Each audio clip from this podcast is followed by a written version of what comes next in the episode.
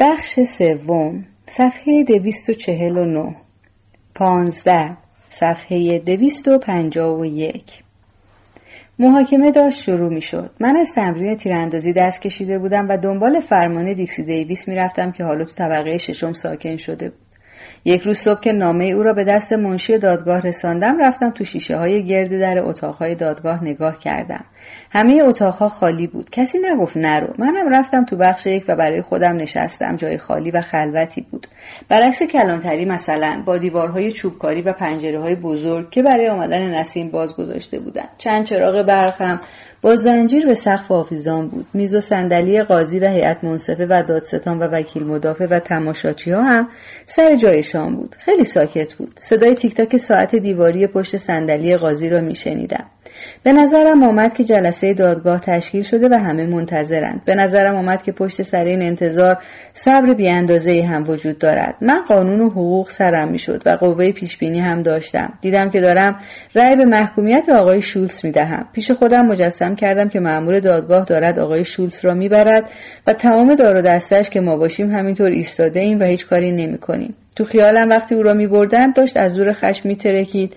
و آخرین تصویری که از قیافه جنایتکار او به نظر آمد همراه بود با زنجیر تراش خورده ای که چپ و راست رو دریچه ماشین زندان جوش داده بودند حالم خیلی بد شد همینجا این را درباره داد شولز بگویم که این آدم هر کجا می‌رفت برای خودش خائن میتراشید مدام تو چهار فصل زندگیش خائن سبز می‌شد از تو ذات خودش خائن در می آورد. هر کدام ما قد و قواره خاص خودمان را داشتیم ولی از لحاظ خیانت به او صورتمان یکی بود. او هم به خون همه ما تشنه بود. پس خیال نکنید نمی‌دانستم. خوبم می‌دانستم. هر شب سوار آسانسور می‌شدم می‌رفتم سر میز شام خانوادگی آقای شولز مینشستم. پر از درد عشق یا وحشت نمی‌دانم کدام یکی. دو شب پیش از روز محاکمه سر یک نفر به اسم جولی مارتین پیدا شد که همه افراد دسته میشناختندش غیر از من. آدم گت و گنده ای بود که موقع حرف زدن قبقبش تکان تکان می‌خورد و قدش هم خیلی از آقای شولز یا دیکسی دیویس بلندتر بود ولی با اصا راه می‌رفت. و یک پاشم دو دمپایی بود. چشماش خیلی ریز بود و رنگ نامشخصی داشت و ریشش نتراشیده بود. رفتارش زمخت بود و صداش از صدای آقای شولز هم گنده تر بود. سر و هم هیچ تعریفی نداشت. موهای تیره رنگش پشت گردنش حلقه حلقه شده بود و زیر ناخن دستای گندهش سیاه بود. انگار دائم مشغول تعمیر ماشین باشد. درو پرستون فوری عذر خواست و از سر میز رفت و من از رفتنش خیالم راحت شد. این آدم شر بود. آقای شولز با یک جور احترام مسخره آمیزی باهاش حرف می‌زد و بهش می‌گفت آقای رئیس. من نمی‌دانستم چرا تا اینکه یادم افتاد به کار باجگیری آقای شوز تو منحتن یعنی اتحادیه صاحبان رستوران و کافه در نیویورک. جولی مارتین حتما رئیس همین اتحادیه بود و چون بیشتر رستوران های شیک مرکز شهر عضو این اتحادیه بودند از جمله رستوران های لیندی و براسریل و میخانه استیو بن و حتی جک دمسی. پس جولی مارتین آدم مهمی محسوب می‌شد. البته خودشان آدمی نبود که اگر صاحب یک رستوران حاضر نمی‌شد عضو اتحادیه بشود بمب گاز متعفن را شخصا تو پنجره بیاندازد. این بود که من نفهمیدم چرا انگشتاش اینقدر کثیف است. یا سرش را اصلاح نکرده یا چرا به طور کلی سر گانگسترهای موفق را ندارد. به جز بمب گاز متعفن که گاهی میانداختند باجگیری از رستوران ها کار مخفیانه ای بود. حتی از وقت آزمایی هم مخفیانه تر بود و درآمدش هم تقریبا به همان اندازه بود. در همان وقتی که مردم تو استیک پزی های قشنگ خیابان برادوی داشتن غذایشان را میخوردند یا پیرمردها تو کافه ها کنار فنجان قهوهشان نشسته بودند یا سینیشان را از کنار میز غذاهای گرم که دائم بخار هویج و گلکلم ازش بلند بود میسراندند گفتگو با آدمهایی که موقع وارد شدن به این جور جاها هرگز گرسنه نبودند ادامه داشت و کار باجگیری به شکل ناپیدا و درخشانی پیش می‌رفت. آقای شولز داشت جریان روز وارد شدنش را به کلیسای کاتولیک برای جولی مارتین تعریف می‌کرد و پوز می‌داد که معرفش کی بوده. ولی جولی مارتین خیلی تحویل نمی گرفت آدم بیادبی بود و طوری رفتار می‌کرد که یعنی باید جای دیگری به کارهای مهمتری برسد. حالا مثل هر شب یک بطری ویسکی رو میز بود و او هی نصف گیلاس ویسکی جو برای خودش میریخت و مثل آب سر می‌کشید. یک بار چنگالش از دستش افتاد رو زمین و دختره پیشخدمت را صدا زد. آهای با تو هم. دختری یک سینی پر از ظرف کثیف دستش بود و چیزی نمانده بود سینی از دستش بیفتد. آقای شوتس در این فاصله از این دختر خوشش آمده بود. این همان دختری بود که هرچقدر انعام می‌گرفت یا خوشوبش میشنید باز هم خیال می‌کرد هر شب سر میز شام جانش در خطر است. آقای شوس به من گفت خیال دارد او را ببرد نیویورک که تو باشگاه امباسی کار کند. البته شوخی می‌کرد چون دختره هم خیلی دست و پا چلفتی بود و هم مثل سگ از آقای شولز میترسید. حالا آقای شولز گفت دست بردار آقای رئیس این که از کارکنهای اتحادیه شما نیست. شما الان در روستا تشریف دارید. باید مواظب رفتار خودتون باشین. مرد گنده با آن صدای کلفتش گفت بله درسته اینجا روستاست. بعدش یک آروغ گنده زد. من بچههایی را میشناختم که این کار را بلد بودن ولی خودم تمرین نکرده بودم. این یکی از حربه های مردم فقیر بود و معنیش هم با حرکت آن سر دستگاه گوارش فرقی نداشت. اگه من تونستم این شاه مزخرف رو تمام کنم و جنابالی هم فرصت کردین به من بگین چه کارم داشتین که منو این همه راه کشوندین اینجا آن وقت من هم بهتر می‌تونم از این جهنم در ری جنابالی گورم رو گم کنم. هرچه هم زودتر بهتر. دیکسی دیویس نگاه ترسیدهای به طرف آقای شولز انداخت و با همون لبخند گوشه برگشتهش گفت جوری نیویورکی واقعیه. نیویورک ها از منحتن که میان بیرون پاک دیوونه میشن. آقای شوتس از بالای گلاس شرابش با آن بابا نگاه کرد و گفت هیچ می‌دونی آقای رئیس شما داری حرف گنده تر از دهنت می‌زنی؟ من منتظر دسر نشدم. با اینکه دسر بستنی سیب بود پا شدم رفتم تو اتاقم رادیو رو باز کردم. آخرش صداشان رو شنیدم که از آسانسور بیرون آمدن و رفتن تو سویت آقای شوتس یک لحظه همه صداهایشان با هم بلند بود. مثل چند نفر که از لجه هم آواز بخوانند. بعدش در محکم بسته شد. من تو اون حال خاصی که داشتم فکری به نظرم آمده بود که به نظر خودم منطقی هم می آمد. فکرم این بود که نکند من باعث این دعوا شده باشم. نکند آن جسارت پنهانی من آتش خشم نامعقول داشت من رو روشن کرده. نکند هدف این جنگ زرگری یکی دیگر از آدمهای با ارزش اوست. همانطور که بو با ارزش بود. نه اینکه خیال کنید من از آن مردی که خرس گنده با پای لنگش خوشم میآمد. اصلا درست نمی‌دانستم دعوا سر چی هست. جز اینکه می‌دیدم آنقدر جدی است و آنقدر سر صدایشان بلند است که گرچه کلماتشان را درست نمیشنیدم. وقتی یواشکی می‌رفتم ته راه رو و پشت در می ایستادم صدایشان را میشنیدم. از رد و بدل شدن بد و بیراه وحشت کردم. مثل صدای نزدیک ترکیدن ردی که طوفانش تو راه است. هی از اتاق خودم می‌رفتم تو کریدور و برمیگشتم ببینم در اتاق درو بسته است یا نه. می‌خواستم خاطر جمع بشوم که او قاطی این دعوا نشده. هر وقت پارازیت رادیو ترق طروق می‌کرد خیال می‌کردم تیر در رفته و باز میدویدم بیرون. این جریان یک ساعتی بیشتر ادامه داشت. بعد گویا حدود ساعت یازده بود که صدای تیر واقعی را شنیدم. چون وقتی صدا صدای تیر باشد هیچ جای حرف ندارد.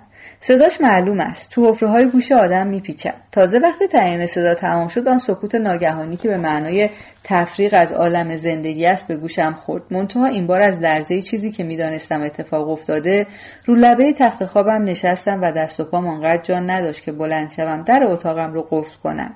هفتیر اتوماتیکم رو که پر بود زیر یک بالش رو زانون گذاشتم و همانجا نشستم. من پا شدم با این آدم ها آمدم دنبال این کارهای وحشتناک تو این هتل شمال ایالت که چی؟ که یک چیزی بفهمم. فقط بفهمم من که تا همین چند ماه پیش هیچی از زندگی اینها نمی‌دانستم. سعی کردم باور کنم که اینها بدون من هم ممکن بود همین کارها رو بکنند ولی دیگر دیر شده بود. چه آدم های عجیبی. واقعا چه آدم های عجیبی. اینها همهشان از یک فکر در آمدند چون ظاهرا حرف همدیگر را می‌فهمند و جواب همدیگر را درست می‌دهند. ولی هرچه فکر می‌کردم چیزی دستگیرم نمی‌شد. نمی‌دانستم آن فکر چه فکری است. نمی‌توانم بگویم چند دقیقه گذشت.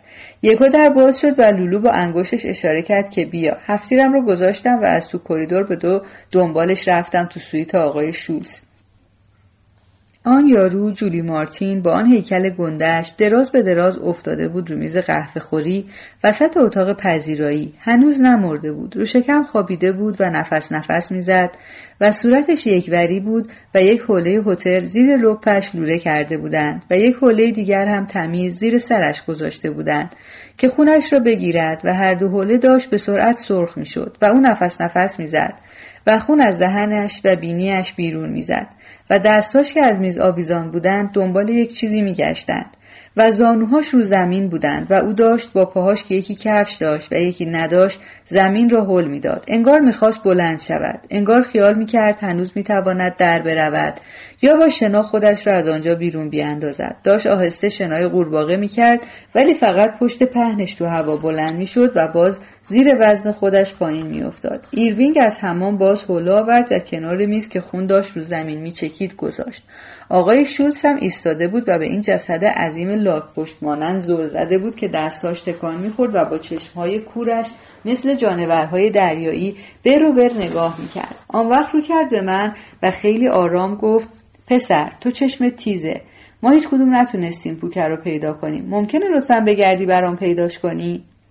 رو زمین چهار دست و پا گشتم و پوکه برنجی هفتیر کالیبر سی و هشتش رو که هنوز هم گرم بود زیر نیمکت پیدا کردم آقای شولتز دکمه کتش باز بود و هفتیرش زیر کمربندش پیدا بود. کراواتش را از یقهش پایین کشیده بود ولی نمی‌دانم چرا در این لحظه وسط آن به هم ریختگی و خون و مرگ ناتمام یک جور نظم و آرامش تو قیافهش میدرخشید. تو فکر بود و از جاش جم نمی‌خورد و پوکه را که بهش دادم معدبانه تشکر کرد و انداخت تو جیب شلوارش.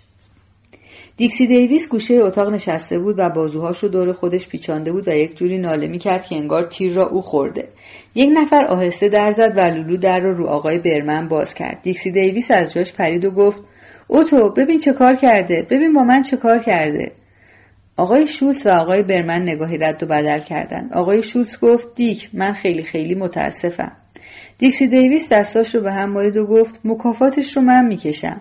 رنگش پریده بود و تنش میلرزید. آقای شولز گفت آقای وکیل من متاسفم. این پنجاه هزار دلار پول منو بالا کشیده بود. دیکسی دیویس رو به آقای برمن که داشت دست و پا زدن دردناک و بی هدف جسد رو تماشا می‌کرد گفت من وکیلم. جلو روی من اسلحهش رو می‌کشه وسط صحبت بابا خالی می‌کنه تو دهنش. آقای برمن گفت آروم باشین آقای وکیل فقط آروم باشین. هیچکی چی نشنیده همه خوابن.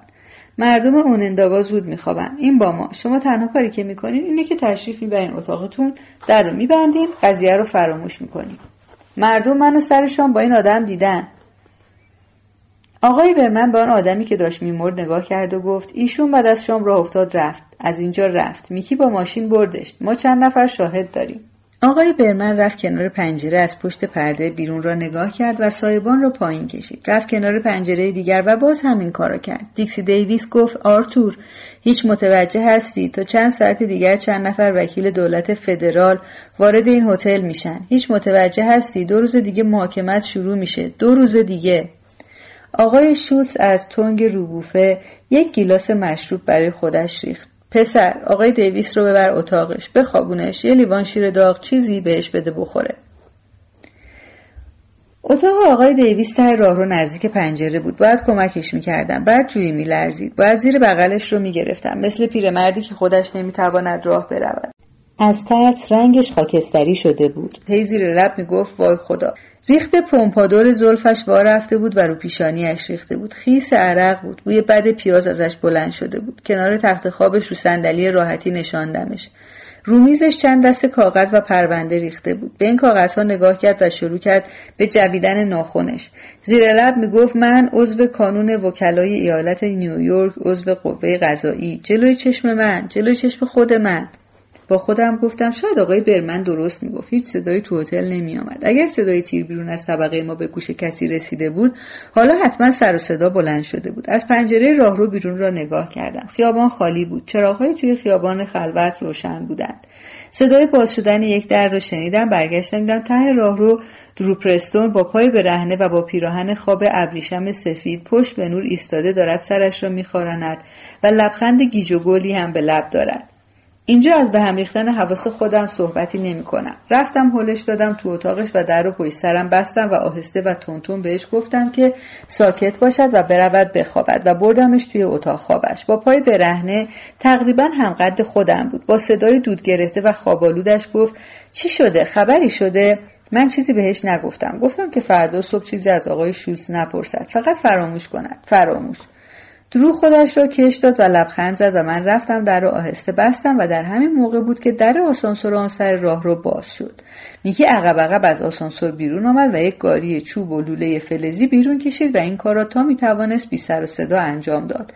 من به فکر مأمور آسانسور افتادم و پریدم پشت پرده پنجره قایم شدم. ولی دیدم میکی گاری را خودش آورده و بعد از اینکه آوردش تو راه رو چراغ آسانسور را خاموش کرد و در برنجیش را بست ولی نه کاملا دسته شولز حالا تو فضای خودش بود. موضوع این است که آدم وقتی جزو اینجور دسته ها باشد در برابر خونریزی و مرگ طوری فرز و کاری می شود که از آدم عادی ساخته نیست. حتی من که یک شاگرد بیشتر نبودم و از ترس حال و حواس برام نمانده بود می توانستم دنبال فرمان بروم و در این وضع اضطراری فکر کنم و کارساز باشم. نمی‌دانم آن جسد را چه کردن که بی حرکت بشود ولی دیدم حالا روی میز به کلی مرده و ایروینگ دارد روزنامه های نیویورک و اوننداگا سیگنال را کف گاری پهن می کند. یک نفر گفت یک دو سه و بعد چند نفر لاشه گنده جولی مارتین را از رومیز برداشتند و رو روزنامه ها گذاشتند. مرگ یعنی کثافت، مرگ یعنی آشغال. آنها هم نظرشان همین بود لولو بینیش را جمع کرد و میکی حتی رویش را برگرداند و این گونی دل و روده انسانی را جابجا کردند آقای شولز روی یک صندلی راحتی نشسته بود و دستاش را مثل ناپلئون رو دسته های صندلی گذاشته بود و حتی نگاه هم نمی‌کرد.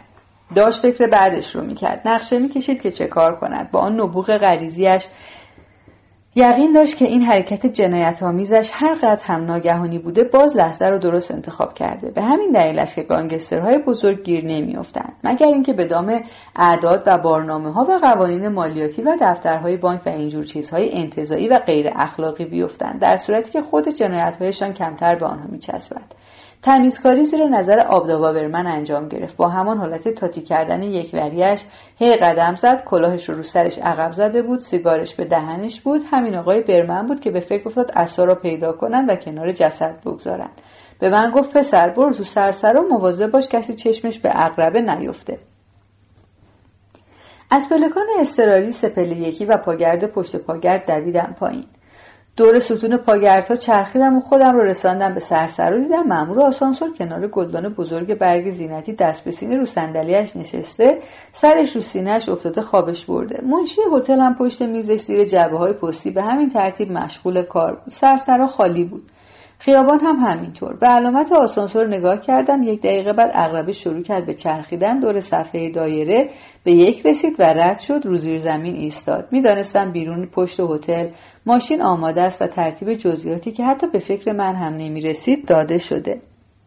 از این لحاظ خیالم راحت بود. من گذشته از باقی مشکلاتم یک جور وسیله اضافی بودم. وقتی آسانسور به طبقه همکف برگشت و در باز شد میکی انگشتش را به لبش گذاشت و بدون اینکه چراغ را خاموش کند از آسانسور بیرون آمد. ولی در برنجی تاشو را تا آخر کشید و یواش خودش را به پلکان استراری رساند. یک دقیقه بعد من به صدای بلند سرفه کردم و مأمور آسانسور را که سیاه پوست بود و موهای جوگندمی داشت بیدار کردم و او مرا به طبقه ششم برد و گفت شب بخیر. حالا می توانستم از بابت زرنگی و خونسردی به خودم ببالم. منتها بعدش اتفاق دیگری افتاد. تو سویت آقای شوتس لولو مانده بود که میز و صندلی را مرتب کند و آقای برمن با یک دسته کلید و یک عالم حوله سفید تمیز که از گنجه هتل درآورده بود آمد دم در. من از این جزئیات و مهارت حرفه‌ای اینها خیلی خوشم آمد. پیش خودم گفتم جنایت مثل نوشتن رو آن لوحه هایی است که بچه ها روش چیز می‌کشند و همین که برگ روشن را برمیداری پاک می شود. دست آخر آقای شوس مثل اینکه از خواب بیدار شده باشد از جاش پا شد و دور اتاق گشت که خاطر جمع می شود. همه چیز درست است. آن وقت زور زد به موکت نزدیک میز قهوه خوری که از لک خون رئیس سابق اتحادیه صاحبان رستوران ها و کافه های نیویورک خیس بود و کنار لک چند قطره خون هم مثل اقمار دور یک سیاره به چشم می‌خورد آن وقت رفت سر تلفن و منشی هتل را از خواب بیدار کرد و گفت من شولز هستم اینجا یک حادثه پیش آمده. به یک دکتر احتیاج داریم. بله هر چه زودتر متشکرم. چیزی نفهمیدم و کمی هم ترسیدم. تو ذهن خودم تلاش کردم چیزهایی رو که می‌دانستم درست و راست کنم. منتها مسئله به قدری معما شد که برای خودم چیز خوبی در آن نمی‌دیدم. آقای شوز چند دقیقه ایستاد از پنجره بیرون را نگاه می‌کرد و همین که من صدای یک ماشین را شنیدم که از خیابان آمد روش را برگردان طرف اتاق و به من گفت بروم کنار میز بیستم. آقای برمن نشست و سیگار تازه‌ای با سیگار قبلیش روشن کرد. آن وقت لولو آمد طرف من طوری که انگار من درست سر جای خودم نایستادم و می‌خواهد جای مرا تنظیم کند.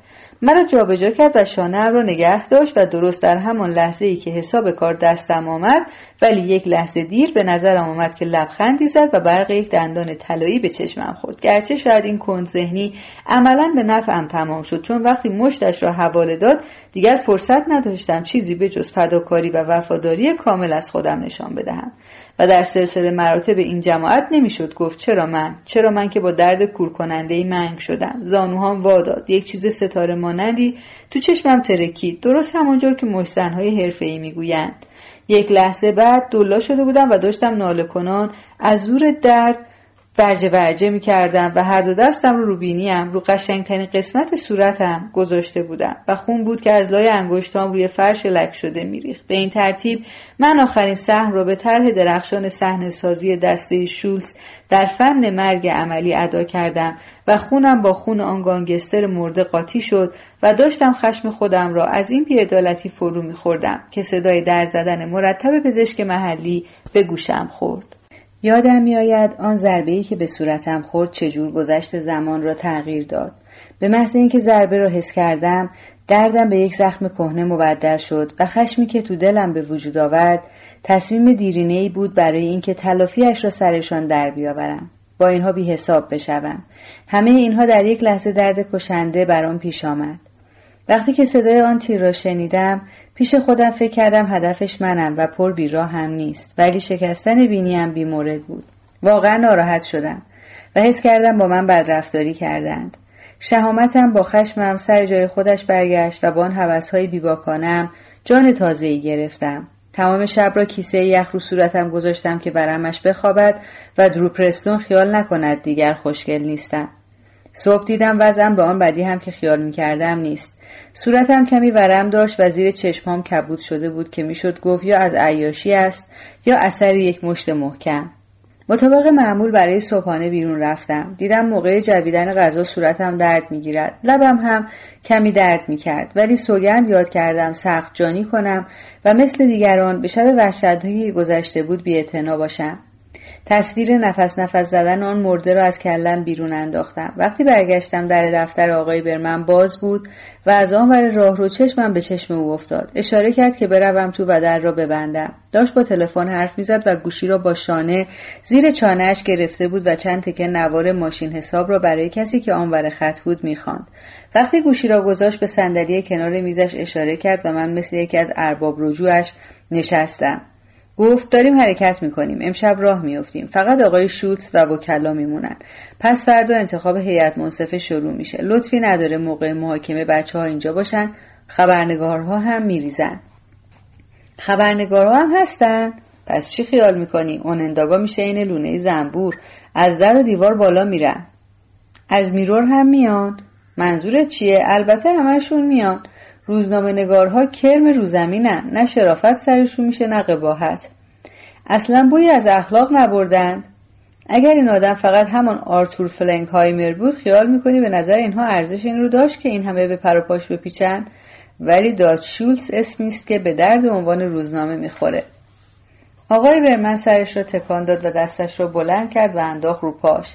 هیچ وقت او را اینجور پریشان ندیده بودم. امروز صبح آن آدم زبر و زرنگ همیشگی نبود. شلوار کار پوشیده بود و با پیراهن و بند شلوار و دمپایی نشسته بود و آن چانه نکتیزش را هم هنوز اصلاح نکرده بود. گفت چی داشتم می‌گفتم؟ داریم راه میافتیم. تو قیافه من دقیق شد. خیلی ناجور نیست. یه برجستگی مختصر به آدم شخصیت میده. دردم می‌کنه. سرم رو تکان دادم که نه. لولو دور برداشت. قرار بود دماغت رو خون بندازه. نه اینکه بشکنه. همه اعصابشون ناراحته. گفتم طوری نیست. لازم به گفتن نیست. کل ماجرا اسباب تأسف بود. روی میز دنبال سیگارش گشت. یک پاکت پیدا کرد. یک نخ سیگار توش مانده بود. سیگار را روشن کرد. روی صندلی گردانش تکیه داد و پا رو پا انداخت. سیگارش را بالا برد و نزدیک گوشش گرفت. گاهی پیش میاد که زندگی اونقدر دور می‌گیره که حسابش از دست آدم در میره. اینجا مسلما یک همچین وضعیه. این زندگی طبیعی نیست. به همین دلیل بود که گفتیم کلک این محاکمه رو هر چه زودتر بکنیم برگردیم سر کار و زندگی خودمون. حالا منظورم اینه که آقای شولز از امروز به بعد خیلی گرفتاره. جلوی چشم مردمه. چه تو دادگاه چه بیرون دادگاه؟ ما می‌خوایم فکرش نگران چیزی نباشه الا همون مسئله جاری. متوجه مطلب هستی؟ سرم رو پایین آوردم که بله. پس این دختره چرا حالیش نمیشه؟ این مسئله جدی است. ما دیگه محلی برای اشتباه کاری نداریم. باید حواسمون رو جمع کنیم. تنها چیزی که من می‌خوام اینه که این دختره چند روز از اینجا دور شه. بره ساراتوگا تماشای مسابقات اسب دوانی. این توقع زیادی است؟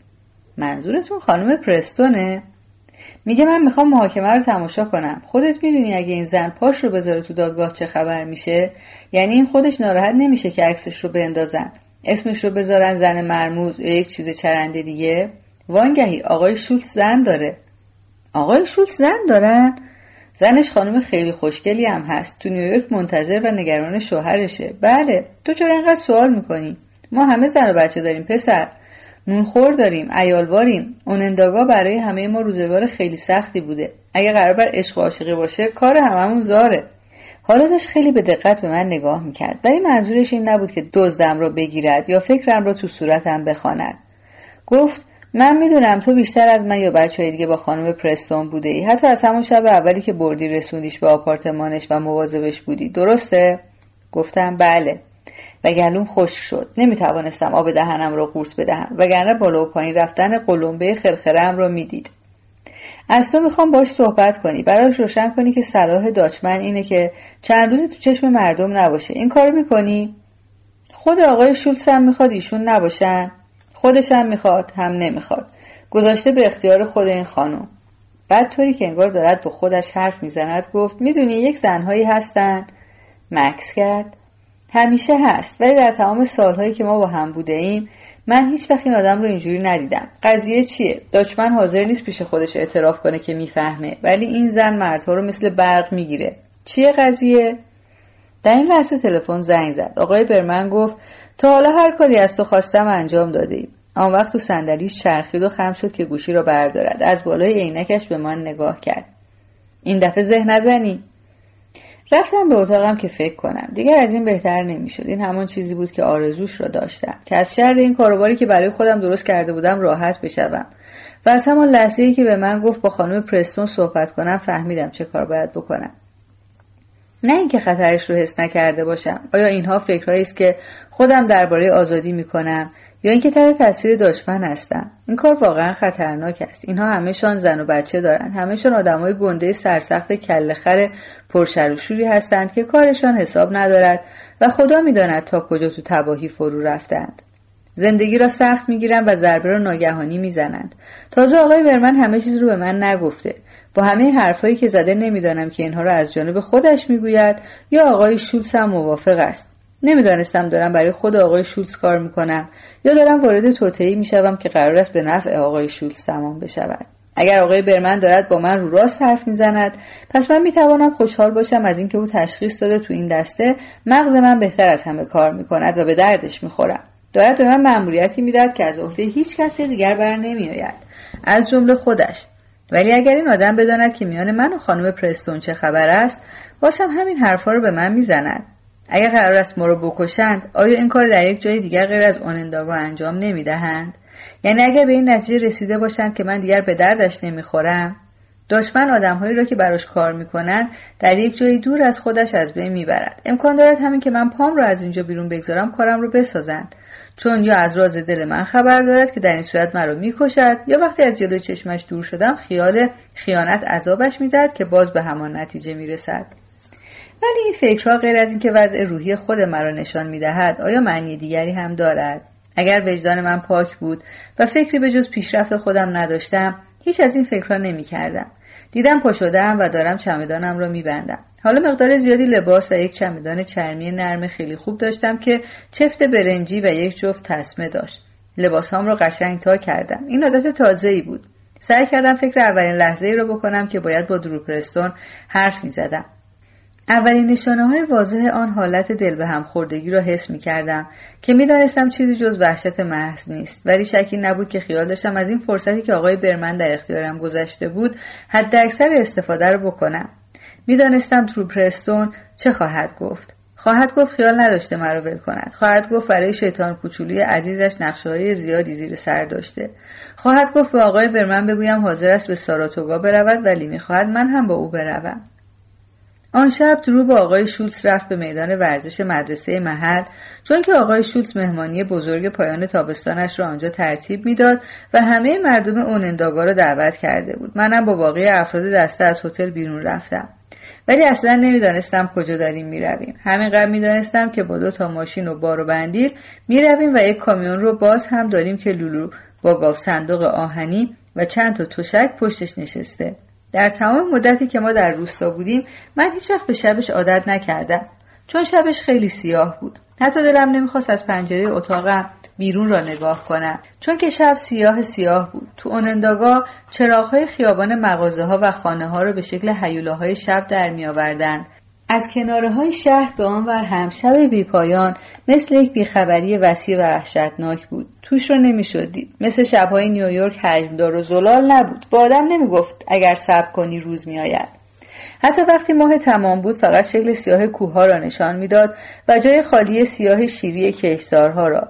بدترین قسمتش این بود که شبهای روستایی شب راستراسی بودن وقتی با ماشین از روپل اوننداگا رد می شدیم و چراغ ماشین خط سفید جاده را روشن می کرد آن وقت میفهمیدم خط روشنی که تو این سیاهی بی حد و حساب داریم می‌کشیم به چه نازکی است و گرمای قلب آدم یا موتور ماشین تو این تاریکی بی عمق و اندازه. مثل گرمای قلب آدمی است که تو قبر خوابیده ولی هنوز کاملا نمرده و براش فرقی نمی کند که چشماش باز باشد یا بسته.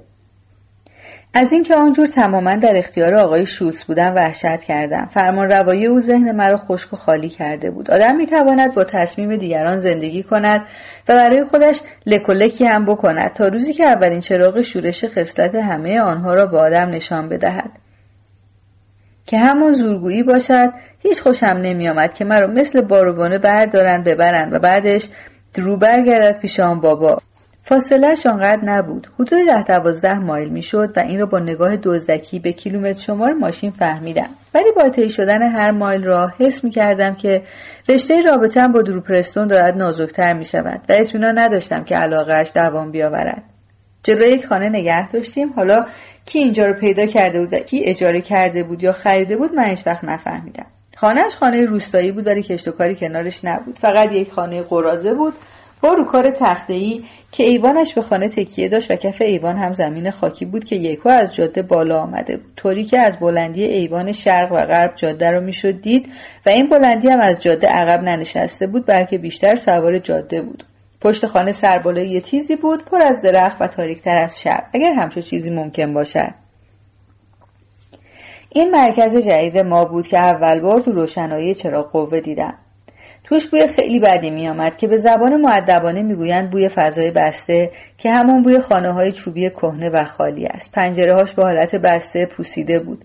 جانورهای آن تو زندگی کرده بودند و آثاری از خودشان باقی گذاشته بودند که حالا خاک شده بود.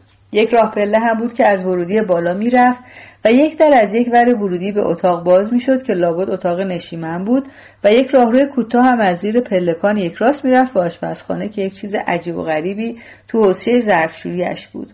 یعنی تلمبه آب دستی که اول یک باریکه آب ازش بیرون میاد بعد یک عالم زنگ و کثافت شردی زد بیرون و لولو به دو آمد و به من گفت چه کار می‌کنی؟ برو گم شو از اینجا.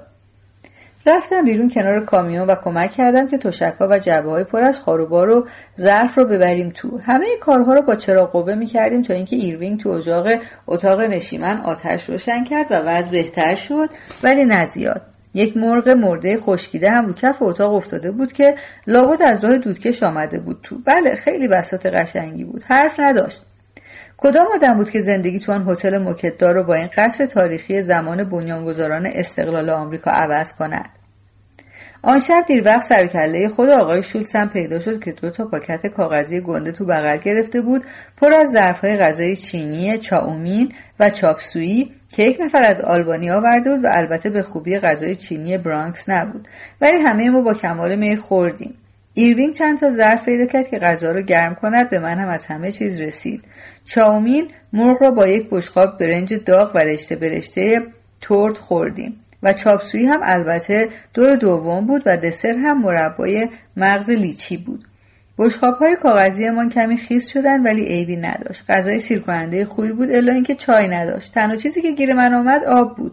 در صورتی خود آقای شوتس و دیگران ویسکی رو غذاشان میخوردند و انگار هیچ خم به ابرو هم نمیآوردند.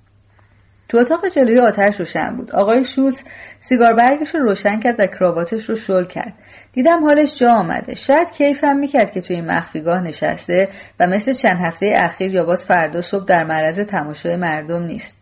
خیال می‌کنه از اینکه باز مخفی شده یک جور آسایش تلخی احساس می‌کرد چون که این با آن وضعی که داشت یعنی آدمی که از هر طرف محاصره شده جور در میآمد. وقتی همه دور اتاق به دیوار تکیه دادیم گفت شما بچه ها هیچ نگران داچمن نباشین. داچمن خودش ترتیب کارش رو میده. اصلا به فکر جولی گنده هم نباشین. آدمی نبود که شما فکر خودتون رو براش حروم کنین یا بو. اینها بهتر از وینسنت کال نبودن. اینها سیب های گندیده بودن. شماها رو دوست دارم. برای شما هر کاری می‌کنم. همون حرفی که خیلی پیش زدم همون سیاست هنوز سر جاش هست. زخمی شدین زندانی شدین یا خدای نخواسته تلف شدین خیالتون راحت باشه. من به خانوادهتون می‌رسم. عین وقتی که خودتون دارین حقوق می‌گیرین. خودتون خوب می‌دونین. از بالا گرفته تا همین پسر که اینجا نشسته قول من قوله. بیمه داچمن از بیمه شرکت بیمه پراویدنس بهتره. اما این محاکمه. تا چند روز دیگه راحت میشن. تمام این مدت تابستون که مامورین فدرال رفتن کنار دریا ولگشتن ما اینجا زمینه رو آماده کردیم. افکار عمومی طرفدار ماست. باید بودین امشب اون جشن رو می‌دیدین. البته از اون جشنهایی نبود که به درد من و شما بخوره. وقتی برگشتیم شهر معلوم میشه جشن یعنی چی. اما از این جشن دهاتی ها هست کردن تو زمین ورزش دبیرستان با کاغذ کشی و بادکنک دادم. یکی از آن ارکس های ویولون و بانجو پشت کوهی هم آوردن. یک بزن و بکوبی رو انداختن که اون سرش ناپیدا. بله خود منم رقصیدم. با عشقم قاطی همون جماعت بدبخت شسته رفته من خیلی به این مردم علاقه من شدم. توی این منطقه یک نفر از اون عرقه های شهری نمی‌بینم. همشون از اون خرهای زحمت کشن. اینقدر کار می‌کنن تا از پا بیفتن. ولی یک دم گاوهای هم دستشون هست. اینجا قانون حرف آخر نیست. قانون اون چیزی است که افکار عمومی بگه درباره قانون خیلی می‌تونم براتون صحبت کنم. آقای هانز بیشتر از من می‌تونه صحبت کنه. وقتی ما کلانتری های مهم رو خریدیم یا دادگاه های شهر رو یا دادستان منحتن رو مگه اینها قانون نبودن؟ فردا دادگاه یک نفر از من دفاع می‌کنه که اگه من می‌رفتم در خونش منو سر میزش راه نمی‌داد. تلفنی با خود رئیس جمهور صحبت می‌کنه ولی من با پول خریدمش در وقت که لازم باشه از من دفاع کنه. بله منظورم اینه. قانون از من پول می‌گیره جزو حقوق بگیرای منه. این نماینده های قانون میگذرونن که فلان چیز قانونیه فلان چیز غیر قانونیه.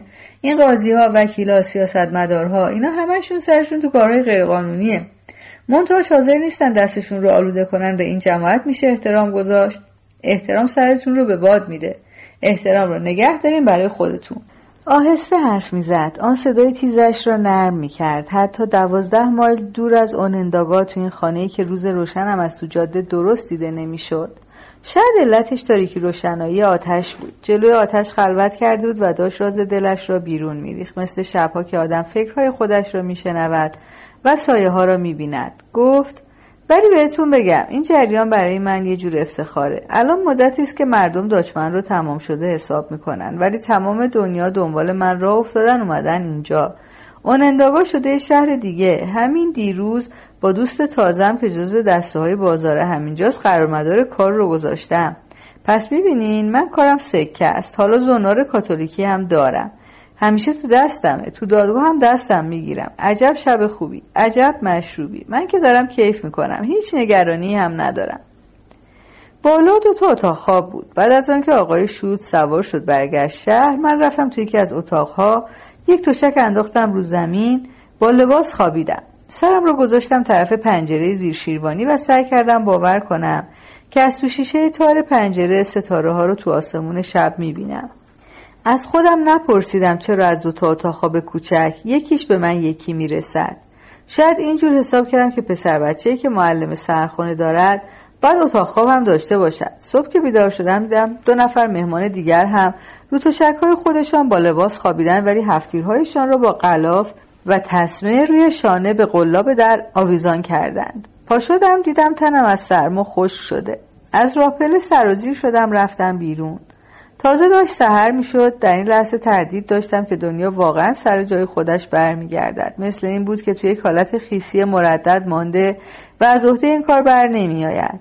ولی 20 متر پایین تر تو جاده یک چیزی از آن سیاهی سفید مانند سوا شد و در همان ارتفاع دید خودم آدمی را دیدم که شناختم. ایروینگ بود که رفته بود بالای تیر تلفن و داشت سر یک سیم سیاه را وصل می‌کرد که دنبالش از شیب خاکی آمده بود بالا و از جلوی پای من رد شده بود و از در رفته بود تو. آن وقت با آن دست جاده نگاه کردم و خانه سفیدی را دیدم که قرنیز سبز داشت و تو حیاط جلوش یک پرچم آمریکا سر تیر بلندی زده بودند. یک کاجستان هم پشت خانه بود که چند تا کلبه کوچک با همان رنگ سفید و قرنیز سبز توش پراکنده بود و کنار یکی از اینها آن ماشین پاکارد سیاه رو به جاده پارک شده بود و روی شیشش برفک نشسته بود.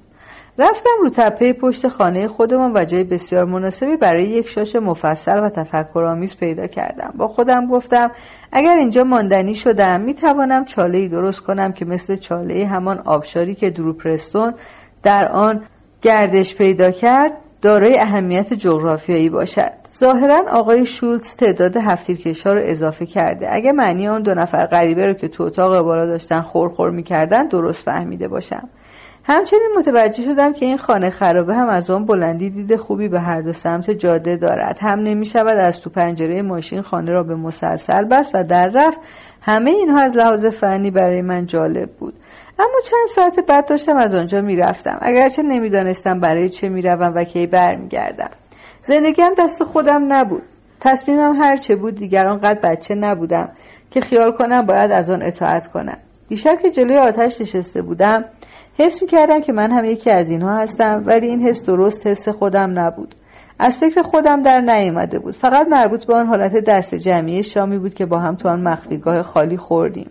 تو آن نور کم منم شده بودم جزو بزرگ سالها شده بودم یکی از افراد دسته که وقتی وارد شد دیگه بیرون رفتن تو کارش نیست. شاید این بیشتر از صدای زنگ کلیسا آن هشدار حقیقی و خاموشی بود که به من می‌گفت آن تصمیم موقتی هم دیگر تمام شده. آن اعتقاد ناهوشیارم به اینکه هر وقت دلم بخواهد می‌توانم از چنگ آقای شولز در بروم از بین رفته. حالا فکر می‌کردم که این بساط فعلی بیشتر به درد اینها می‌خورد. بیشتر از هر جای دیگری که من هم دیدم. به محیط زندگی اینها شباهت دارد. حوصلم سر رفت و دلم می‌خواست این آدمها هرچه زودتر بیدار بشوند. آن دور بر میچرخیدم گرسنه بودم. دلم تنگ شده بود. برای اون صبحانه های کافه خودم. برای روزنامه اوننداگا سیگنال که دوست داشتم موقع صبحانه خوردن بخوانم. برای آن حمام بزرگ سفیدم و آن دوش آب داغش. مثل این بود که تمام عمرم تو هتل های عالی زندگی کردم. رفتم رو ایوان تو پنجره اتاق نشیمن نگاه کردم. دیدم ماشین حساب آقای برمن روی یک میز چوبی کنار تلفنی است که ایروینگ داشت سیمش رو وصل می‌کرد. یک صندلی کهنه آشپزخانه هم که پشتش بلند بود کنار میز بود و گاوصندوق آقای شولز هم وسط اتاق بود. این گاوصندوق به نظرم مرکز مسلم تحولات 24 ساعت اخیر آمد. فکر کردم این نه تنها مخزن پولهای نقد آقای شولز است بلکه جای عددهای آبدابا هم هست. ایروینگ مرا دید و به کار کشید. بعد کف اتاقها رو جارو میکشیدم و همه پنجره ها رو پاک می‌کردم که بیرون را بشود دید. برای اجاق آشپزخانه با دست هیزم شکستم و از این کار درد بینیم شروع کرد به تاپ تاپ کردن. پیاده رفتم به یک فروشگاه حدود یک مایل دور از خانه بشقاب کاغذی و چند شیشه شیر برای صبحانه هم خریدم. حسابی رفتم تو دل طبیعت. عین پیشاهنگی که رفته باشه گردش دسته جمعی. ایروینگ سوار ماشین پاکارد میکی شد و رفت. در نتیجه لولو رئیس شد و مرا واداشت که تو زمین پشت خانه یک چاله برای مستراح بکنم. آن پشت یک اتاقک مستراح بود که به نظر من کاملا قابل استفاده بود ولی کمی کج شده بود و به لولو بر می‌خورد که به این اتاقک غریب برود.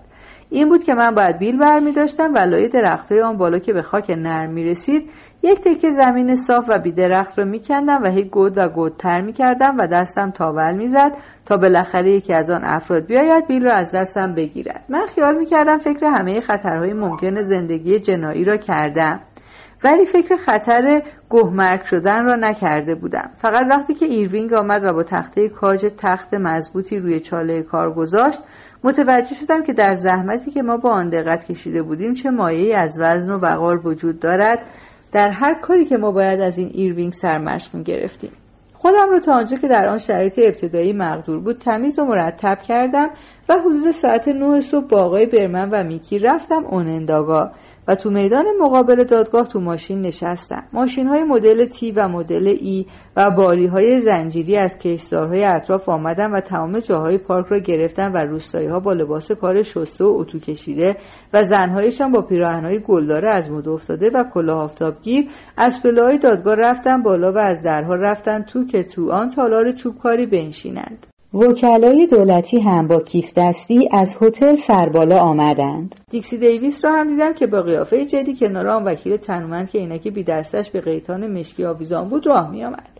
بعد هم سر کله یک مش آدم شلوول پیدا شد که دوتایی و ستایی با هم بودن و سر کتابچه های کاغذ از جیب کتشان بیرون زده بود و روزنامه صبح را زیر بغلشان لوله کرده بودن و کارت خبرنگاریشان را هم مثل پر زینتی به نوار کلاهای شاپویشان زده بودند. تو قیافه این خبرنگارها خوب دقت کردم. گفتم ای کاش می‌دونستم کدام یکی مال مجله میرور است آن یکی که عینک دست شاخی داشت و پله ها را دوتا یکی بالا رفت یا آنکه گره کراواتش رو پایین کشیده بود و دکمه یقش باز بود. خبرنگارها رو فقط با حدس می شود شناخت چون هیچ وقت چیزی درباره خودشان نمی نویسند اینها یک مشت حرف خالی که صحنههایی را برای آدم نقل قول می کنند و عقیده هایی را به خورد آدم می دهند بدون اینکه خودشان را لو بدهند. مثل جادوگرهایی که ابزار دستشان کلمات باشد بالای پله ها عکاس های روزنامه های ایستاده بودند و دوربین های گنده اسپید گرافیکشان تو دستشان بود ولی از کسانی که وارد ساختمان دادگاه می شدند عکس نمی گرفتند گفتم پس کو آقای شولز نیم ساعت پیش که این دلغک ها داشتن صبحانه میخوردن یواشکی رفت تو گفتم خیلی مشهور شده. آقای برمن گفت همینش جای تاسفه یک دسته اسکناس 100 دلاری درآورد و ده تا شمرد گفت وقتی رفتی ساراتوگا اون دختر رو زیر نظر می‌گیری. هرچی خواست پولش رو میدی. این یکی خیلی خودسره. ممکنه اسباب درد سر بشه. اونجا جایی هست به اسم باشگاه بروک. مال خودمونه. هر مشکلی داشتی به مدیر این باشگاه بگو. فهمیدی؟ گفتم بله. اسکناس ها رو داد به من گفت این برای قماربازی شخص جنابالی نیست. اگه خواستی چند دلار برای خودت در بیاری هر روز صبح به هر صورت به من تلفن می‌زنی. من یه چیزهایی می‌دونم بهت میگم. فهمیدی؟ بله. یک پاره کاغذ هم به من داد که شماره تلفن سریش روش بود. اسب و زن هر دو بد چیزهایی هستن. اگه با هم به جون آدم افتادن ممکنه سر آدم رو به باد بدن. پسر اگه تو از عهده ساراتوگا بر اومدی به عقیده من از عهده هر کار دیگه ای هم برمیاد به صندلی ماشین تکیه داد و سیگارش را کشید. من از ماشین پیاده شدم چمدانم را از صندوق عقب درآوردم و دستم را برای خداحافظی تکان دادم. در این لحظه فکر می‌کردم که حد آخر توانایی آقای برمن را شناختم. توی این ماشین به این دلیل نشسته بود که این بیشتر نمی‌توانست به دادگاه نزدیک بشود. نمی‌توانست تو آن جایی که دلش می‌خواست برود و از این بابت دلخور بود. یک مرد کوتاهقد قوزی با لباس رنگ وارنگ و سیگار Old Gold این آدم تو این زندگی ریاضیات زدهش هوس همین دو چیز را داشت. وقتی برگشتم و دیدم که دارد از پنجره ماشین مرا نگاه می کند حس کردم آدمی است که نمی‌تواند بدون آقای شولز کار کند. مثل اینکه او فقط یک برای آقای شولز باشد. عکس اوست که تو شیشه درخشانی افتاده. استقلال او به اندازه فایده اوست. فکر کردم آقای برمن فرمانده عجیبی است که این بساط حیرت آور را میگرداند که اگر یک لحظه از دور بیفتد برای همیشه از کار افتاده است. 16 صفحه 275 یک لحظه بعد یک ماشین کروکی خوشگل چهاردر سبز تیره آمد تو میدان و کمی طول کشید تا فهمیدم که درو پشت فرمانش نشسته. جلوی پای من نگه نداشت. با دنده یک از کنارم گذشت. من چمدانم را انداختم عقب ماشین و رفتم رو رکابش. درو زد تو دنده دو و سرعت گرفت. من هم پریدم رو صندلی کنارش و راه افتادیم. پشت سرم را نگاه نکردم. از خیابان اصلی سرازیر شدیم و از جلوی هتل گذشتیم. تو دلم با هتل خداحافظی کردم و رفتیم طرف رودخانه. هیچ نمی‌دانستم درو این ماشین را از کجا آورده. این دختر هر کاری می‌خواست می‌توانست بکنم صندلیهاش چرم قهوه‌ای روشن بود. برزنت خاکی رنگ تاقش روگیره های کروم تا شده بود و بیشترش توی یک جای چاله فرو رفته بود. داشبوردش از چوب گرهدار بود. من یک دستم رو گذاشتم رو در و یک دستم رو رو پشتی صندلی و داشتم از تابش آفتاب کیف می‌کردم که دیدم درو روش رو برگردان به طرف من و لبخند زد. اینجا از طرز رانندگی دروپرستون بگویم. خیلی دخترانه رانندگی می‌کرد. وقتی دنده عوض می‌کرد دست سفیدش را میگذاشت رو سر دسته دنده خم می‌شد جلو پای باریکش رو که زیر پیرهنش بود زور می‌داد رو کلاش و شانههاش رو میآورد پایین و لبش رو گاز می‌گرفت که حواسش جمع بشود. و دستش رو از بیخ آرنجش هل می‌داد جلو. یک روسری ابریشمی مشکی داشت که زیر گلوش گره زده بود و خوشحال بود که مرا سوار ماشین نوش کرده. از رو پل چوبی گذشتیم و رسیدیم به آن دوراهی که یکیش به شرق می‌رفت و یکیش به غرب. درو پیچید طرف شرق و انداگاه شد یک مناره کلیسا و چند تا پشت بام لای دار و درخت. آن وقت یک تپه را دور زدیم و دیگر آننداگاهی در کار نبود. آن روز صبح اول از کوهکمر گذشتیم بعد از میان دریاچه هایی که هر دو طرف جاده موج می‌زد بعد از زیر سایبان کاجستان ها بعد از میان دهکده های کوچک سفیدی که فروشگاه خاروبار و پستخانهشان یکی بود درو تند میراند و هر دو دستش رو فرمان بود و به نظرم رانندگی اینقدر کیف داشت که سخت دلم می‌خواست من هم کمی برانم. و این ماشین بزرگ هشت سیلند را زیر دستای خودم حس کنم. ولی تنها کاری که در جریان کارآموزی هم تو این دست یاد نگرفته بودم همین رانندگی بود. و پیش خودم بیشتر ترجیح می‌دادم اینجور وانمود کنم که رانندگی بلدم. ولی علاقه ندارم تا اینکه خود درو صحبتش رو مطرح کند. می‌خواستم به او برابر باشم. این آخرین و پرتترین آرزوی عاشقانه من بود. حالا که فکرش رو می‌کنم می‌بینم عجب بچه سرتقی بودم و چه هواهای بیحسابی تو سرم داشتم. ولی آن روز صبح که با ماشین از میان آن سرزمین وحشی زیبا میگذشتیم حتما دستگیرم شده بود. فهمیده بودم که از آن خیابانهای برانکس شرقی تا اینجا چقدر راه آمدم آنجا دنیای طبیعت فقط به صورت گلوله های سرگین اسب به چشم می‌خورد که زیر چرخ ماشین ها پهن می‌شد. و دانه های خشکش را گنجشک های خیابانی میچیدند فهمیده بودم یعنی چه که آدم با دل زنده و شکم سیر توی هوای این کوههای آفتاب خورده نفس بکشد و هزار دلار پول نقد هم تو جیبش باشد و مغزش کم کم با آن قطرهای هولناک دنیای جدید خوب بگیرد. حالا من بچه قرصتری بودم. یک هفتیر راست راستی پر قدم زده بودم و پیش خودم می‌دانستم که نباید منت کسی را بکشم. باید هرچی را به من می‌دهند سهم خودم حساب کنم. می‌دانستم همه اینها قیمتی دارد و چون این قیمت را آدم باید با جانش بپردازد پس من هم می‌خواستم مزدم به زحمتش بیارزد. دیدم از دست درو خشمم گرفته. هی به اون نگاه می‌کردم و پیش خودم تصور می‌کردم که چه کارهایی با او خواهم کرد. اعتراف می‌کنم که بعضی صحنه های سادیستی ناجور از خیالم میگذشت که از محرومیت بچگانه هم سرچشمه می‌گرفت. ولی البته باز هم وقتی نگه داشتیم دلیلش این بود که او دلش خواست نگه دارد. نگاهی به من انداخت و آه آهنگداری کشید و یکها از جاده خارج شد. انداخت میان درختها و روی ریشه ها و ماشین را یک جایی که به چشم راننده های دیگر نخورد لای یک دسته درخت بلند نگه داشت. وقتی نشستیم و تو اون تنهایی به هم نگاه کردیم آفتاب از لای برگ های درختها برق می‌زد و آدم گاهی داغ می‌شد گاهی تو سایه بود گاهی تو نور تند بود گاهی تو تاریکی سبز سیر بود. میان دار و درخت دنبالش دویدم و رفتم تو بیغوله سبزی که او بیدلیل یا تصادفا انتخاب کرده بود و با آن استعداد خاصش که می‌توانست همه عالم رو دور خودش جمع کند همه این بسات رو هم به نظر من به شکل خیلی مرکزی و خیلی زیبایی درآورده بود.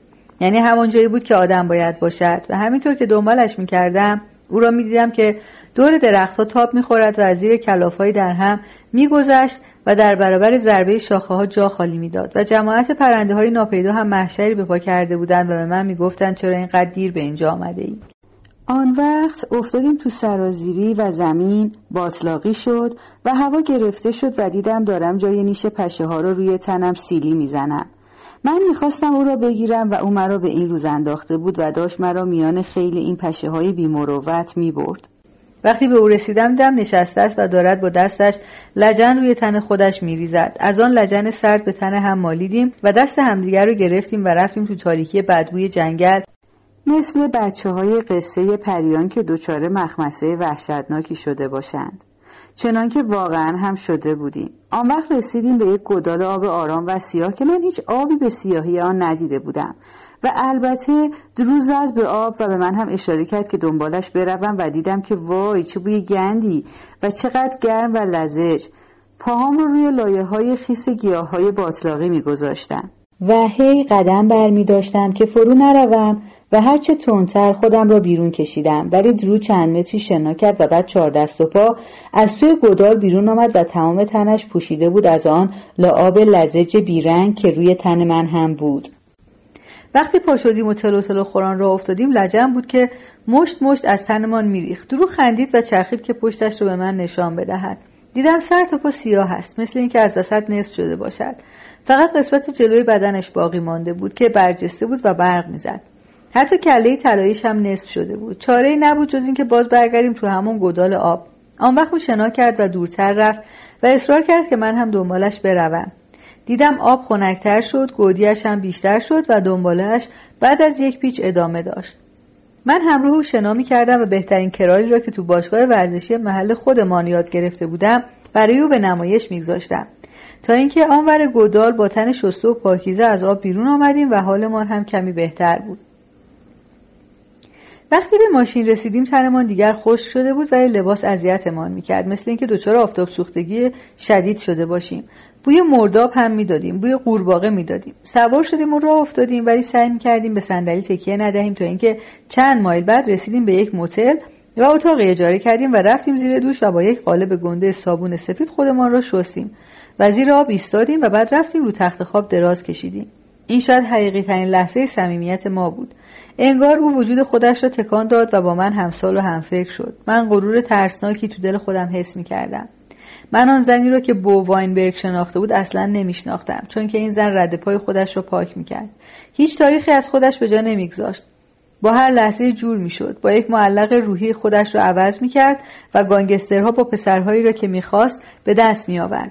این زن ممکن نبود هرگز خاطراتش را بنویسد. حتی اگر میماند و به سن پیری هم می‌رسید هرگز داستان زندگیش را نقل نمی‌کرد چون به تحسین یا همدردی یا تعجب هیچکس احتیاجی نداشت. چون همه داوری ها از جمله عشق از نوعی زبان خامی و خوشخیالی سرچشمه می‌گیرند که او هرگز وقتش را صرف یاد گرفتنش نکرده بود. خلاصه همه این چیزها برایم روشن شد. حس می‌کردم حفاظت او زیر آن سخت با من است. واضح بود که او به جان ما هیچ علاقه ای ندارد. پس حفظ جان هر دوی ما با من بود. باقی آن روز را تو کوههای ادیراندک راندیم تا اینکه تپه ها گرد شدند و زمین شکل مرتبی به خودش گرفت و اول غروب وارد ساراتوگا اسپرینگز شدیم و رفتیم تو خیابانی که با کمال پررویی اسم خودش را برادوی گذاشته بود. ولی خوب که نگاه کردم دیدم پر بیرا هم نیست. این خیابان شکل نیویورک بود یا من پیش خودم خیال می‌کردم قدیم ها بوده. مغازه های خیلی مضبوطی داشت با اسمای نیویورک و سایبان های راه راه که جلوی آفتاب دم غروب پایین کشیده بودند و مردمی که تو خیابان راه می‌رفتند اصلا شکل مردم اوننداگا نبودند. یک نفر دهاتی هم میانشان نبود. ماشین های شیک زیادی تو خیابان حرکت می‌کردن و راننده های بعضی از ماشین ها هم لباس فرم تنشان بود. آدمهایی که پیدا بود از طبقه پولدارند تو ایوان دراز هتل ها نشسته بودند و برای خودشان روزنامه میخواندند. تعجب کردم که سر شبی مردم کاری بهتر از روزنامه خواندن ندارند تا اینکه رفتیم تو هتل خودمان که اسمش گرند یونیون بود. اسممان را نوشتیم و دیدم که بهتر از همه هتل هاست و ایوانش از همه پهنتر و درازتر است. یک پیش خدمت آمد چمدانهایمان را گرفت یکی دیگر ماشین را برد پارک کند و من دیدم روزنامه‌ای که دست اینهاست روزنامه اسب است که یک دستش جلوی پیشخان هتل ریخته بود. و تاریخش تاریخ روز بعد بود و روی هر روزنامه هم یک کارت بود که هر کسی خواست شرط بندی کند پر کند هیچ خبری هم تو این روزنامه نبود به جز خبر اسب تو ماه اوت تو شهر ساراتوگا هیچ کس به هیچ چیزی غیر از اسب کار نداشت و روزنامه ها هم ناچار تسلیم این رسم می شدن و غیر از تیتر اسب و پیشبینی هوای اسب و طالبینی اسب چیزی چاپ نمی کردن. انگار مردم دنیا همهشان اسبند به غیر از تکوتوکی آدم های عوضی که دور هم می نشستند و خبر کارهای مهم را می خواندند. سرسرای هتل را که دیدم یکی دو نفر به چشمم خوردند که شاید علاقهشان به اسب چندان صادقانه نبود. اینها دو تا آدم بد لباس بودند که رو دو تا مب کنار هم نشسته بودند و فقط وقتی به روزنامهشان نگاه می‌کردند که من نگاهشان می‌کردم. منشی هتل خانم درو را شناخت و خوشحال شد که او بالاخره وارد شده. گفت کم کم داشتن نگران می‌شدند و لبخند زد. من متوجه شدم که اتاقهای درو برای تمام یک ماه اسب گرفته شده. چه خودش باشد چه نباشد. اینجا جایی است که در این وقت سال او میآید. چه آقای شوتس گفته باشد چه نگفته باشد.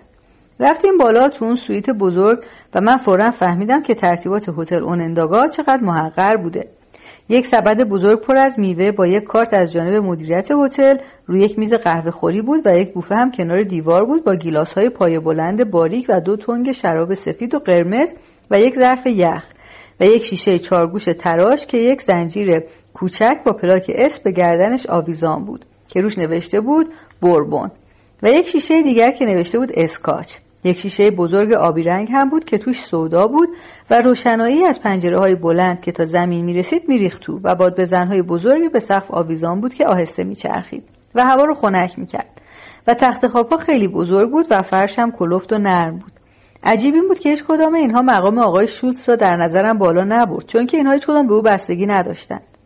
درو از واکنش من در برابر این تجملات خیلی کیف می‌کرد. مخصوصا وقتی که یک پشتک روی تخت خواب زدم و او خودش رو انداخت روی من و با هم این برانور قلتیدیم و کل و کشتی گرفتیم و به این ترتیب زور همدیگر رو امتحان کردیم. دختر شروبلی هم نبود. اگرچه من خیلی زود چارمیخش کردم و او ناچار شد بگوید وای حالا نخواهش می‌کنم. من برای امشب نقشه کشیدم. می‌خوام ببرمت یک جای فوقالعاده. پس برای شب لباس سفید تابستانی پوشیدیم. من کت دوبل کتانی هم رو پوشیدم که خودش از بستون برایم سفارش داده بود و حالا کمی چروک شده بود. او هم یک بلیزر آبی خوشگل با دامن پلیسه سفید پوشید. خوشم آمد از اینکه هر کدام تو اتاق خودمان لباس پوشیدیم و در میان اتاقهامان باز بود و خوشم آمد از اینکه وقتی داشتیم آماده می شدیم که با هم بیرون برویم مثل این بود که رابطه ما خیلی هم پیشرفته است. آمدیم پایین قاطی های بیکار شب تو سرسرا. از جمله آن دوتا دوست بیریخت خودم. وقتی از هتل آمدیم بیرون گرمای پیاده رو تو آسمان خنک بلند می‌شد و هوا رو گرم می‌کرد و درو پیشنهاد کرد پیاده برویم. رفتیم آن دست خیابان و دیدم که پاسبان راهنمایی پیرهن آستین کوتاه سفید پوشیده. من نمی‌توانستم پلیسی را که اینجور لباس بپوشد جدی بگیرم. نمی‌دانستم آن جای فوقالعادهای که می‌خواست به من نشان بدهد چه جور جایی است ولی با خودم گفتم بهتر است دیگه تو دنیای خواب و خیال چرت نزنم. خیلی خوب بود اگر هنوز با درو در همان جنگل وحشی بودم. ولی حالا داشتیم از کنار چمنهای تمیز میگذشتیم و از زیر سایه درختهای بلند سیاه که خانه های بزرگ پشتشان بود. اینجا یک تفریحگاه خیلی آباد و جدی بود. به قدری مات و مبهوت بر روی این زن شده بودم که دلم نمی‌خواست چشم از او بردارم. تو خیابان یک نفر رو ندیدم که متوجه او نشود و جان نخورد و این غرور احمقانه ای به من می‌داد. ولی ما دست همدیگر رو گرفته بودیم و گرمای دست او مرا میترساند. گردش خون او را به نظرم میآورد. توی کلم فکرهای وحشتناک انتقام به وجود میآورد.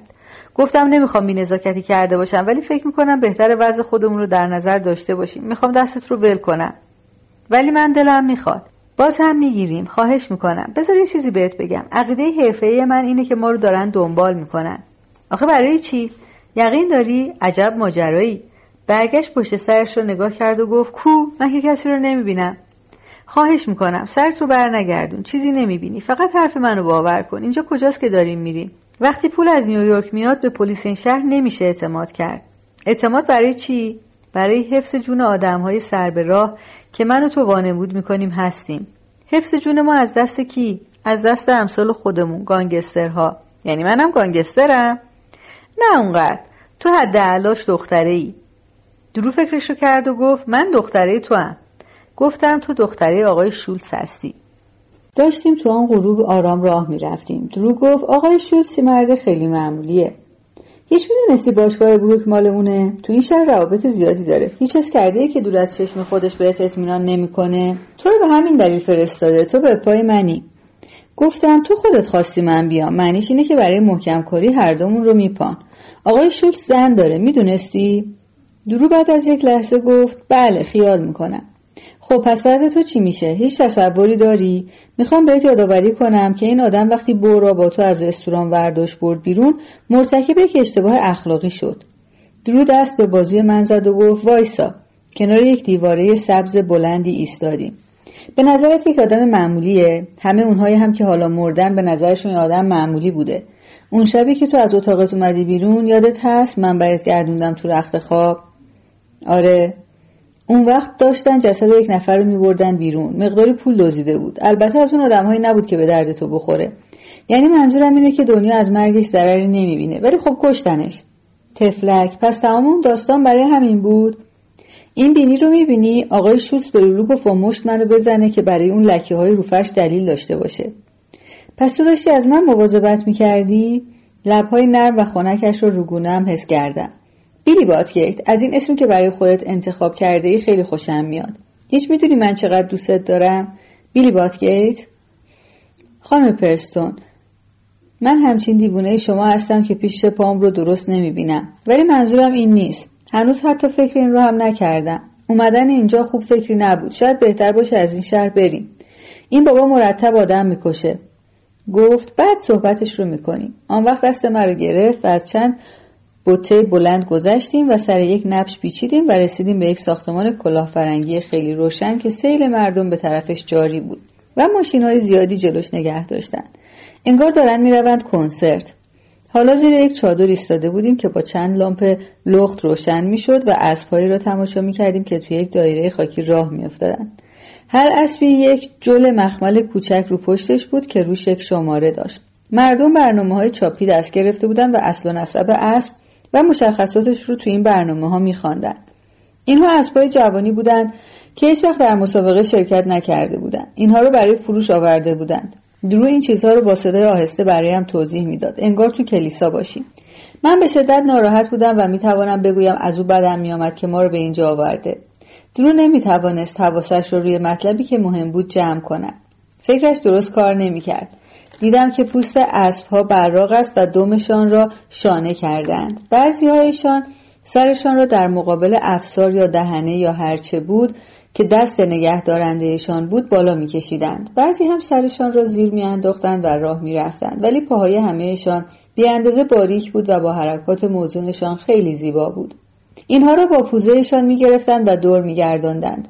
تولیدشان برای معامله و تعلیم دادن و دواندن در مسابقه بود. زندگیشان مال خودشان نبود ولی یک جور وقار طبیعی داشتند که به عقل و فهم شباهت داشت و من دیدم که تو دلم به اینها احترام می‌گذارم. یک بوی کاهمانند خوبی هم ازشان بلند می‌شد و این بو مرتبه حیوانیشان را بالاتر می برد. درو مات و مبهوت به این اسبا نگاه می‌کرد. حرفی نمی‌زد ولی وقتی زیبایی یکی از اسبا بیشتر نظرش را می‌گرفت با دست اشاره می‌کرد. نمی‌دانم چرا من حسودیم می‌شد. متوجه شدم آدمهایی که داشتن اسبها را برانداز می‌کردن همه لباس اسپورت خیلی تمیز و مناسب رفتن تو بحر اسب پوشیده بودند مردها دستمال گردن ابریشمی بسته بودند و چند تایشان مثل پرزیدنت روزولت چوبزیگار بلند دستشان بود. و همهشان دماغشان را طوری بالا می گرفتند که من هم مجبور شدم شانه هایم را راست کنم. هیچ کس به خوشگلی درو نبود. ولی همهشان از همین گردن درازهای قبیله او بودند. خیلی کشیده و لاغر. با یک جور اطمینان خاطری که دوزاتشان بود و من با خودم گفتم بد نبود اگر یک برنامه هم برای نشان دادن اصل و نسب و مشخصات اینها درست می‌کردند. به هر حال من خیالم کمی راحت شد. آرام گرفتم. اینجا قلمرو نفوذناپذیر مردم ممتاز بود. اگر از دسته های گانگستری کسی پاش را اینجا میگذاشت فوری معلوم می‌شد از یکی دو نگاه معدبانه که به من انداختن فهمیدم که گرچه لباسم را مطابق ذوق عالی درو پوشیدم و آن عینک قلابیم را هم زدم. باز هم چیزی نمانده است که حوصله این جماعت را سر ببرم. این فکر از خاطرم گذشت که درو هم مثل آقای شوس بدون اینکه زیاد فکرش را بکند می‌داند که چه جور کار خودش را در این دنیا از پیش ببرد اسبها را پس از آن که یکی دو دور گرداندن بردن توی یک محوطه که از آنجایی که من نگاه می‌کردم شبیه آمفیتئاتر بود. با چند ردیف صندلی و یک نفر هم گوینده. درو به من اشاره کرد و با هم رفتیم بیرون دم همان در ورودی که روشن بود. آنجا راننده ها کنار ماشین هایشان ایستاده بودند. ما رفتیم تو همان آمفیتئاتر و همان اسبها را از بالا دیدیم که زیر نورافکن های دایره حراج ایستاده بودند و گوینده با حراج کننده داشت امتیازاتشان را میشمرد.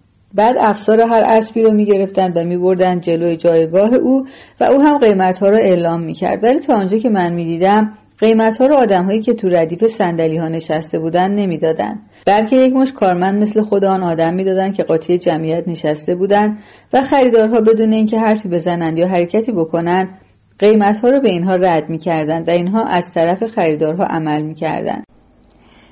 بسات خیلی اسرارآمیزی بود و قیمت هم حیرت آور بود و با پرش های سی چهل هزار دلاری بالا می‌رفت. این رقم ها حتی خود اسب ها را هم به وحشت میانداخت و بعضی صلاح را در آن می‌دیدند که موقع وارد شدن به دایره سرگین بیاندازند. وقتی چنین وضعی پیش می آمد یک مرد سیاهپوست با کت و شلوار رسمی که جارو و بیلچه دستش بود می آمد و فوری آثار زننده را جمع می کرد و می برد. تمام وسایط نمایش همین بود. من هرچه رو می‌خواستم ببینم در ظرف سه دقیقه دیدم. ولی درو از تماشا سیر نمی‌شد. پشت ردیف سندلی های ما مدام یک مش آدم در رفت و آمد بودند که با یک جور تقلید ناهوشیار از همان اسبهای وسط دایره همدیگر را برانداز می‌کردند. درو هم با یک زن و مردی که میشناخت سلام علیک کرد.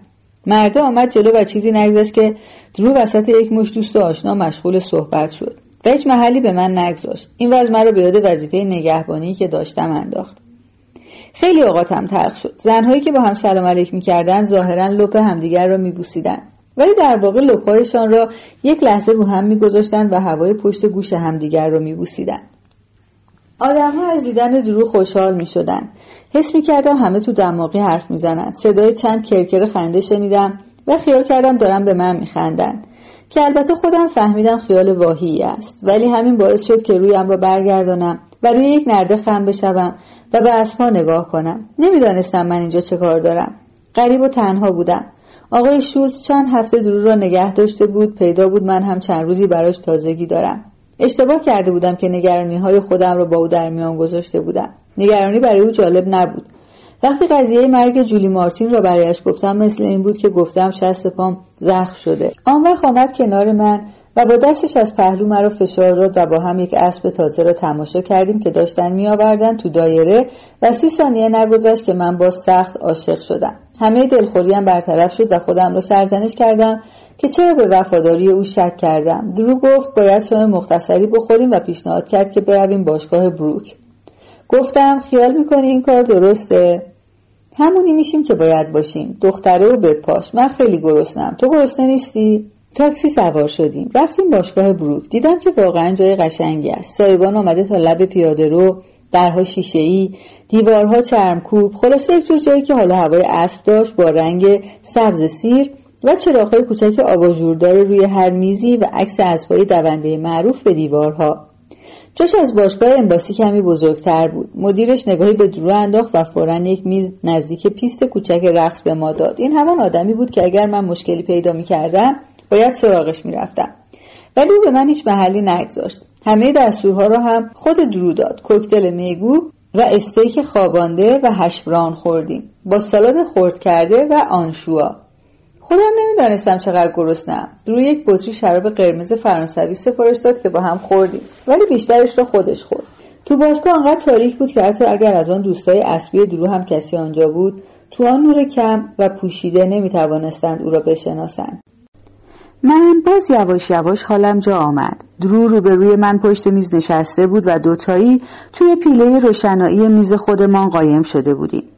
آن وقت نوازنده ها آمدن تو جایگاه ارکستر و من دیدم که همون دوستان خودم هستند که تو باشگاه امباسی دیده بودم همون دسته بودند با همون دختر آوازخانه لاغر و بیحال که لباس شب بیبند شانهاش را هی بالا می‌کشید.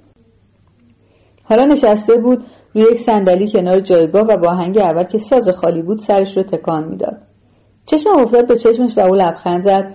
و یواش دست تکان داد و هی با آهنگ موزیک سر تکان می‌داد و من خیلی احساس غرور می‌کردم که مرا شناخته. نمی‌دانم چه جوری وجود مرا به باقی اعضای ارکسترم خبر داد. ساکسیفون زن سازش را برای من پایین آورد و تبزن وقتی دید پهلوی کی نشستم خندید و چوبهاش رو برام تکان داد و من خوش خوش شدم. در ضمن صدای موزیک به درو گفتم. اینها آشنا. خوشحال بودم که می‌توانم خودم رو بچه شهری جا بزنم. دستم رو کردم تو جیبم که یه فهان هزار دلار آقای برمن رو گم نکرده باشم. فکر کردم بعد نیست موزیک تمام شد یک دور مشروب برای نوازنده ها خبر کنم. آخرهای شام درو کمی لول بود. آرنج هاش رو گذاشته بود روی میز و سرش رو گذاشته بود تو دستاش و با لبخند مهربان و بی هدفی به من نگاه می‌کرد. من حالا خیلی خوش بودم. تاریکی کاباره حال آدم را جا میآورد پناهگاهی است از تاریکی حساب شده برخلاف تاریکی بی حساب شب واقعی که وزن تمام امکانات بیپایان آسمان روش سنگینی می کند. موزیک هم خیلی زلال و پر از تصویر به نظرم می آمد. داشتن آهنگ معمولی را پشت سر هم می زدند و شعرها به نظرم خیلی بامعنی و مناسب حال می آمد. و نغمه هر سازی روشنی یک حقیقت شیرین را داشت. اتفاقا یکی از تصنیف ها من و سایه ام بود و هر دو خندیدیم. سایه در انگلیسی به معنای نگهبان یا به پا هم می آید. منظور بیلی این است که اسم تصنیف وصف حال او و درو بود. شعرش این بود من و سایم در خیابان قدم می‌زنیم. به نظرم آمد که این پیغامی است از دستیسه که همه ما در آن شرکت داریم و حتی بعید نمی‌دانستم که آبدوابرمن هم تاتی تاتی کنان وارد سالن بشود. باز همون بساط همیشگی بود و من وقتی که از آقای شولتز دور بودم از جانب او احساس خطر می‌کردم. درو خوب فکر کرد که گفت بیایم اینجا. اگر ما را میپایدن درستش همین بود که شاممان را تو رستوران خود آقای شولتز بخوریم و پول را مثل همه کسانی که به او وفادار بودند به خود او برگردانیم. اینجا روی او بود و چون در این محل خودم را نزدیکتر به او احساس می‌کردم دیگر نمیترسیدم. تصمیم گرفتم نگرانی را کنار بگذارم و سرنوشتمان را دست حرکات غریزی درو بسپارم و خودم را به عنوان همراه واقعی از طرف آقای شولز در اختیار او بگذارم. او بیشتر از من سرش می‌شد. باید هم می‌شد. آن چیزی که به نظر من بی دست و پایی او میآمد از قدرت طبیعت او حکایت می‌کرد. درو واقعا راه و چاه خودش را بلد بود و با همه بیباکیش هنوز زنده بود. در واقع تو ساراتاگو جاش کاملا امن بود. در واقع من از طرف آقای شولز مواظب او بودم. نمی‌دانستم آمدنش به اینجا فکر کی بود. ولی حالا احساس می‌کردم که شاید خودش باعث این کار شده. به این ترتیب که گفته نمی‌خواد از اوننداگا برود و آقای شولز هم اصرار کرده که نخیر باید برود. ولی آن وقت مردم شروع کردن به رقص تو همون پیست کوچک جلوی میز ما و وقتی درو خواست با من برقصد من جدا پیشنهاد کردم که برویم هتل. صورت حساب خودم دادم ولی درباره انعام نظر درو را پرسیدم. موقع رفتن یک پویی هم پیش بارمن گذاشتم که به دسته ارکستر مشروب بدهد با تاکسی به هتل گرند یونیون بازگشتیم و هر کدام به اتاق خودمان رفتیم و توی اتاق که نرسیدیم از توی در باز میان اتاقها به هم خندیدیم. ولی توی اتاقهای خودمان خوابیدیم و صبح که بیدار شدم یک یادداشت رو بالشم دیدم. درو رفته بود با چند تا از دوستاش صبحانه بخورد. نوشته بود که بلیت ورودی درجه یک بخرم و او را موقع نهار تو میدان اسب دوانی ببینم.